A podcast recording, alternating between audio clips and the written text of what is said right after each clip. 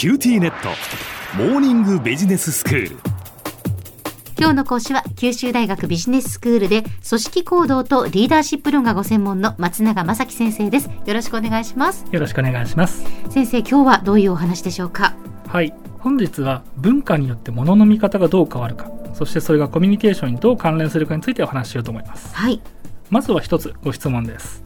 今僕の手元には2つの金閣寺の画像があります。はい、どんな画像かこれから口頭でご説明しますので、うん。どちらの画像の方が京都の観光案内のウェブサイトに掲載する画像としてふさわしいと思うか。これを考えてみてください。はい。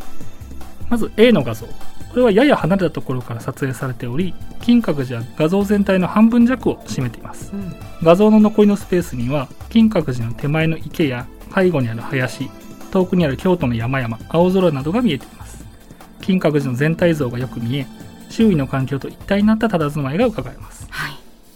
一方 B の画像は金閣寺をクローズアップしたものです。近くから少し見上げる形で撮影されており画像の半分を金閣寺が占め残りは空と少しだけ林が見えてますが基本的には金閣寺のみが写っているという写真です。屋根や壁のしつらいなど衣装の細かいところがよく見えますこれら2つのうち1つを京都の観光案内のウェブサイトに掲載するとしたら皆さんだったらどちらの方がよりふさわしいと思いますか？そうですね。私だったらやっぱり A の画像ですね。その池とか周りのこう風景もきちんと映っている中でその中にこう金閣寺が佇んでいるっていうこれがやっぱりらしいなって思いますけどありがとうございます。なんかこう全体像がつかめる、ええそういうところが良いという話ですよね。実はこれですね、今ではもうなくなってしまったんですけども、西南学院大学の教授で僕の恩師だった今堀忠先生と一緒に行った研究で使用したものなんです。はいでその研究では今皆さんにお考えいただいたのと同じ質問を世界中から集まる西南の留学生および福岡市内の外国人の方々そして西南の大学生を含む日本人の方々に答えてもらいました。はい。するとですね回答者の出身文化によってかなり明確なパターンの違いが見られました。へえ日本人および韓国や中国台湾など東アジア出身の回答者の多くは小浜さんと同じく手前の池や空などを含めた全体像が写った画像の方がよりふさわしいと回答したのに対して、うん。ドイツやイギリスオランダなど西ヨーロッパ地域あるいはアメリカから来た人たちの多くは金閣寺のクローズアップ画像の方がいいというふうに回答したんです。へえそうですか。はい。でそれぞれ理由を尋ねてみるとええ。日本や韓国の出身者の人たちは周囲の環境と金閣寺の対比が分かった方が金閣寺そのものの特徴が際立つというふうに述べたのに対して、はい。ヨーロッパやアメリカ出身の人たちは世界に例を見ないユニークな建築である金閣寺が主役だというふうに一目で分かるクローズアップ写真がほほで京都の林や山々はもちろん素敵なんだけれどそれだけに一つの画像の中に一緒になっていると金閣寺の美しさが目立たなくなってしまうと。いうふうに選定理由を説明してくれましたへえそうなんですね。ここにはハイコンテキストあるいはローコンテキストといったコミュニケーションスタイルの背景にある思考パターンが反映されているというふうに思いますはい、あのこれは今まで教えていただいた言わなくてもわかるよねっていうハイコンテキスト文化と気持ちはちゃんと言わないとって説明しないとっていうローコンテキスト文化ってことですよね。おっしゃる通りです、うん。ハイコンテキストの場合は文脈を重視するものなんですけれども、アジアや中近東諸国にこの特徴的なパターンとしては包括的思考というものがあります。英語だとホリスティック・ティンキングというんですけれども、うんこれは物事を理解するためには様々な要素を取り巻く全体像や要素同士の関係性の調和これに目を向けるべきだという考え方になります。はい、この思考パターンが強い文化では共通の場にのっとった秩序と相互作用に基づくコミュニケーションが最も効率的で摩擦が少ないものとして重視されます。うん、一方いわゆる欧米圏では古代ギリシャの哲学に端を発する分析的思考アナリティカル・ティンキングと呼ばれる思考パターンが強く見られます。はい、これは物事を理解するためにはそれをできる限り細かい要素に分けていって一つ一つの特徴を明らかにし本質を見極めることが重要であると。する考え方です。ほう、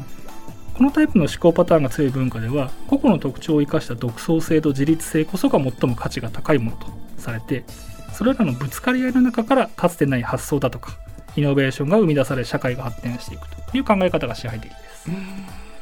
もっと具体的に比較してみます。はい、包括的思考が強い文化圏ではコミュニケーションはマクロからミクロ全体的な話から個別のポイントへと進められるパターンが多く見られます。うん、これあるメッセージを解釈するときにそのための鍵というのは文脈だとか全体像を共有することなしにコミュニケーションは成立しないというふうに考えるためです、はいはい。まあ、日本もよく見られると思うんですけども背景を詳しく説明せずいきなり結論を述べるのは乱暴で拙速だと、うん。何言うとかわからんと。ええ。したがってこういう文化では説得力のあるコミュニケーションを実践するには全体像の説明背景の説明ですね。に時間をかけ特に関係者同士がどういうふうに影響し合うことになるのか関係性の構造を説明することが効果的になります。はい。それに対して分析的思考が強い文化圏における説得や情報伝達はミクロからマクロへと進みます。うん。これはまずあなたは何が言いたいのかという結論が明らかにされない限りはコミュニケーションの進めようがないと考えるためです。うん。メッセージを発信する当の本人に明確な伝達依頼事項がないんであれば他者が関与する言われはないと。結論が不明確なコミュニケーションというのは他者の時間や集中力を無駄にする行為というふうにバッサリ見られます、うん。こうした文化で説得力あるコミュニケーションを実践するにはメッセージの宛先を明確にし受け手に対する要求およびそれに伴う報酬やメリットを具体的にすることで良い反応を引き出しやすくなります。はいこうした思考パターンの違いがハイコンテキストとローコンテキストの違いを生み出す原因となっています。うん。包括的思考が強いハイコンテキスト文化ではお互いが話の背景や関係者同士のつながりしがらみといった全体像を共有している。だからごくわずかなメッセージだけでもパズルを埋めることができるので一を聞いて10を知るといったコミュニケーションが可能になります。うん。一方分析的思考が強いローコンテキスト文化の場合個別の要素個人の主張が明らかにされない限りは何をどう議論すればいいのかがわからないので人間は、まあ、一人一人考え方も背景も異なるんだからまずあなたが何を考えているのか明確に述べてくださいというふうになるわけです、なるほど。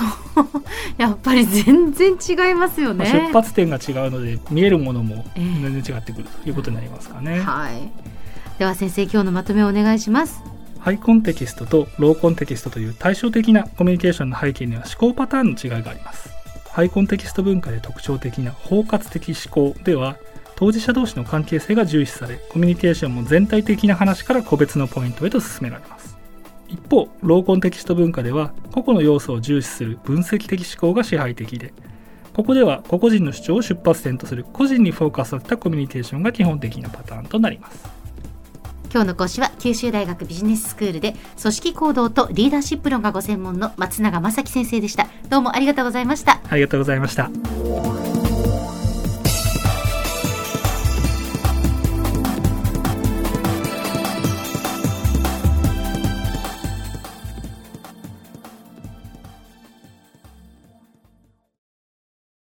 ューティーネット。地下って乗り換えたみたいよ。よくそんなに簡単に乗り換えられるわよね。私もそろそろ乗り換えよっかな。え今の彼3人目じゃなかったっけ？今年だけで。スマホの話なんだけど。